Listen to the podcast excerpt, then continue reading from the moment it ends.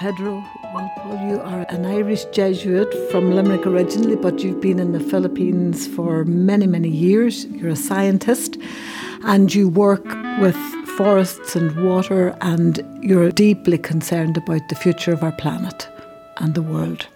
Lovely, you've dropped in to say hello, and I've nabbed you for an interview. There's no such thing as a free lunch, still, no matter what they say. Not even a free cup of coffee, Peter. But I do want to talk to you because at the last time you were here, which was a few years ago now, pre COVID, we had a conversation. You're doing such great work yourself, but in the intervening years, I thought, gosh, things have just got so bad. I often wondered what you thought about it all. What are your thoughts about where we are as a planet in outer space at the moment, environmentally? We're in trouble. Just the northern coast of Mindanao, we had floods and landslides. Over 50 people have died and thousands are relocated. And this story is repeated. And this happened the end of December, January. It's pretty clear that this is climate change. The tropics is in climate change. Temperate zones are only getting a mild brush of what that is. And we see this also. It's not, at the same time, we have refugees all over the world. So it's planet and people. The planet can survive without the people. And it's only that question that is arising today. How can we survive, not only survive, but flourish on the planet?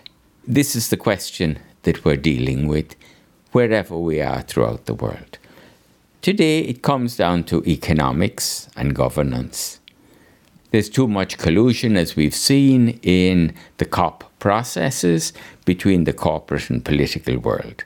Science just has a slight nudge in that process and it's not able to move far enough. So we've got to really recalibrate the world. So we've got to start again, not with false promises, but with renewed effort and commitment to, yes, see how we're going to deal with this. So I'm learning about the huge housing problem you have in Ireland. It's a scandal. It's an utter disgrace that we're at this point. But okay, how together can we now seriously address the housing situation? How do we address the education? How do we address the food, the quality of food that we eat and that everyone eats? And we don't eat at someone else's expense or at someone else's waste. So all of these things are coming together. And I'm seeing that the best people to engage with in this are not experts and not people who know it all, because we haven't done any of it much, but really with the generation that is going to live this out. So it's lovely to see the youth in school. I've just been down there, Gardiner Street, and the school there. I visited there years ago to talk with the kids. It's wonderful. And it's wonderful to see them now ploughing up a bit of the garden there at the back of the church. And all of this becoming community because we're not going to overcome any of these problems until community thrives anew. And that's important because you talk about the economics and about COP. The big economic power brokers, they have enough money to survive for a good bit of time. They don't feel the pinch the way ordinary people do and people in the developing world do when this climate change affects them. So they don't have the same motivation to do something about it because they do stand to lose a lot. The problem is, is the corporate economics is free flow economics. They just have so much they can keep going, and their families for generations will be safe. They don't have an inclusive sense of society. So, whatever sort of Darwinianism we've come up with doesn't work. That's not an ecology. Yeah, we don't realize that that's one very rarefied story on what the environment is. Darwinian ecology, if you like, is not the answer. And it puts aside many of the other movements on the landscape and the life of how to live together. So, we really have to redo our ecology and redo our economics. Economics, oikos, Same word for ecology and mm. economy, but we have two separate households, one household at the expense of another. So it's actually only the children that will have the common sense to work these things out. Two groups in the world that are always refreshing to talk with indigenous peoples, and that can well be on the Aran Islands, and children. Integrity. They hold the integrity. At a certain point, you know, parents have to recognize the integrity of their children, and they always do. And that's going to be the salvation. That's the turning point. So, am I picking up then a sense that I don't have myself very often, and that is regarding the environment, that you're actually quite hopeful despite the enormity of the issues and the interconnectedness of the problems? Yes. Hope is something we don't need today, I feel. We've tarmacked over hope. We don't need it because the economy is so powerful. Everything is invested in the economy. But the economy is exhausting people and the land. The quality of everything is coming into question. The quality of water, one of the most basic elements of life, is now in question. At what stage are we going to have a quality of water given now the incipient pollution by agriculture, by nanoplastics. We can go into any dimension of this. And we really have to say, hang on a minute. We don't necessarily need more and more. What we need is I have to challenge people today and ask, well, what is your life? What is the meaning of your life? Do you have to keep on going at the rate we're going, heads down and a lack of civil society. One thing I notice over the decades is we're losing civil society in Ireland. What do that, you mean by that? Exactly. Exactly. I mean love of neighbour. You know, in very simple, I care about the other people in the same street where I am, in the houses. The people who walk along that road, I can not only salute, but I can say, How are you? and I can listen to how that person is, whatever the age is. I live in a village in the mountains, long far away. But the wonderful life in a village is you're not age segregated. You can talk to anyone, and everyone will talk to you. If you're a foreigner like me or one of the locals, uh, we exchange, and we still can do that here. And that's what we have to pick up and actually then learn to respond. Somehow we have to respond. And that response is a sense of care. And in that sense of care is a sense of hope that the world can be right. You are seeing then that this really might start with small communities and small groups in any country. Because what I'm hearing from you is also that the whole ecological project is not just about the environment, but it's also about how people relate to one another. Yeah. No, this oikos of economy and ecology is one. That household has to be put together with a balance. It's all about people. The world can go on without us. We can wreck the world and it'll still go on and find its balance. We've got to come to our senses as to how to do that. We have to really tackle the energy issue, for example. Where are we honestly? Honesty means with a care going to draw our energy. And what are we really going to invest in? And how do we get corporations to toe the line? Corporations, as in COP, far too great a lobby on the political transactions and they're way beyond shenanigans at this stage. It's utter corruption. We're not holding corporations accountable, and corporations rule the world. So we need a politics, we need a good politics, an accountable politics. And that's crucial in this balancing that has to be done. There are great corporations doing great things, but unless the economic motive is accounted for, we will not get what we need. So we may have to restrain ourselves, but we also need to know how simply to have a good life. Everyone has a different sense of what enough is. So we need this enoughness, whatever way we want to play it out. But we need to know where to put a stop on things and still enjoy life, not just the throb of life. It's not the adrenaline or the fatigue that should be driving us forward. It should be a sense of completeness, of wholeness shared with others. Individually, we can never achieve it. So, community is very important. And the political accountability. So, yes, we need a new relationship. And I think there are all of the elements there. But as with many political systems around the world, we've got to get that accountability and that sharing going. So anything that's calling for greater transparency, greater collaboration, the communication, the inclusion, all of these things are part of the ecology. And you're a Jesuit. Are you heartened by the Pope's Laudato Si that in that document there's enough to give that sense of the interdependency that you're speaking about there? Well, Pope Francis is really talking about what is already evident. So he's brought it together in a compassionate but revealing language. So what he says, I feel, is an absolution for me.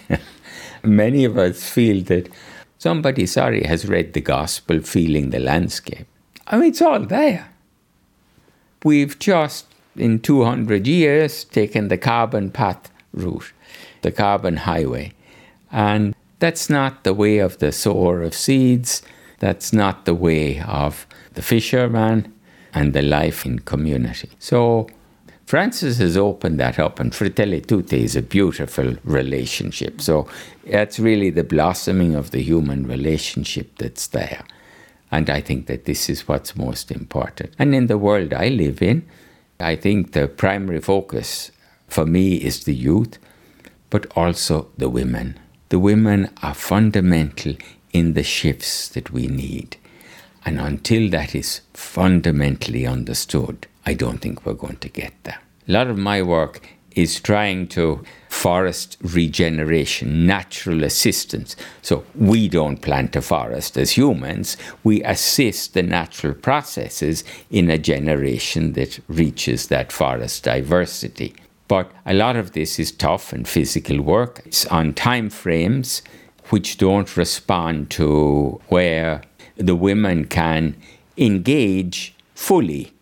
I don't want them as a part time because then they become sub level in it. So I'm working, for example, at the moment with bamboo cultivation, where they can manage the entire process. With citronella oil, we're trying to set up a little bottling operation for citronella because they can manage the growing of the grass to its harvesting, drying, selection. They can work out the chemical processes and the tests, they can manage the whole operation. If you do something like that in a village, and you can give an equity to the women in the village, the lives of the children change. It makes a huge difference.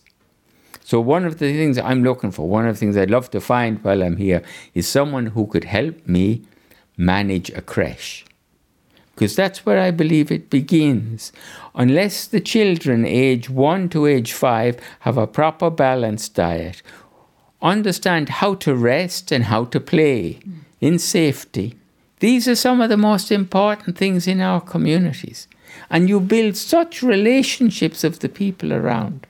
So I'm hoping to find a volunteer, someone who knows how to organize a creche and the basic operations that are there because I have many women in the area who would love to help, but themselves don't have the experience and the knowledge.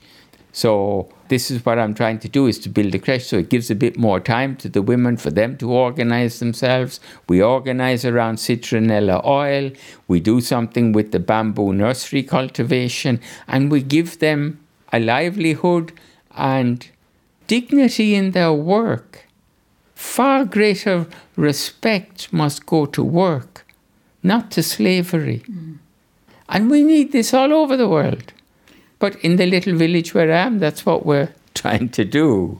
And that's not the first time you've been doing new stuff because the last time I was speaking to you, you were farming in a very sustainable way. How, tell me about that and how it's going.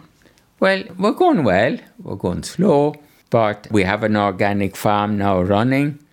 We must have 20 different vegetables. We're cycling through there with all of the organic uh, from vermicast to different distillation processes of from fish bones to eggshells, all of this. We're going well. We're able to feed about maybe a hundred of the youth. They run their kitchens in uh, which is a cultural centre for the youth, a home from home. It's a safety dynamic, and we hope to be able to increase that. We teach organic farming. We can give certificates for it now. We teach bamboo construction. Bamboo has grown out of the agroforestry side of this. We're going very well. We're building a new school, hopefully using this technology in the coming year. And we want to build some houses for teachers. So it's all coming out of the farm. Amazing. So we've a lot of youth. We've started another little centre the other side of the river, very small. Yeah, but it's very powerful, isn't it? I mean, it's doing all the things you're talking about and ticking all those boxes of sustainability, community, nourishment, intergenerational. The most important box it ticks, if it's boxes, is hope. The youth have a capacity to do something. The youth today need to believe in themselves. I'm very sorry the other day I was down with a friend looking at the cleanup, the great work they're doing on the Liffey with this, not the dredger, but the float elevator and the rubbish there. And they had to stop for a moment because they had to check because some poor young woman um, tried to take her life. Fortunately, uh, she didn't. This is why all of these things are connected. We have to create an environment of hope. And all of the possibilities there. I mean, look at how well shod Dublin is when you walk around it. How can we continue with the attitudes at times that you see in social media, in whatever else? Why are we so reviled not to believe humbly in ourselves and in our society and to build a society that isn't a dichotomy, yeah, that isn't polarized. We have so much. I look at what we have here. Yeah, and I think that there is a willingness because you talked to me about the beginning about the housing crisis here, which is a disgrace beyond words. And the boys in Belvedere did a sleep out and they wanted to break the record of 2017, which was 225,000. Now they've, they've broken that by almost 100,000 euro more. And I think that is really people saying, as a community, enough, stop this. There does seem to be a political vacuum, I think, in representing people. The world over, there's a political vacuum. Now, it's really people who have to start to fill this with movements. We're so caught on both partners in a family having to have a livelihood so as to educate children, so as, so as, so as. We need to live and we need to share that life with others. We need to find the events. We can meet each other much more. Gratitude. At what point in life do we stop and say, thanks? into the world. Life is good. How can we say that as a community? Then you've won the game. If community can say, wow, life is good, it really makes a difference that I have a community, then we're on the right road. It's a struggle, but we're there. So make this the year of the community. We see what we can do. God bless.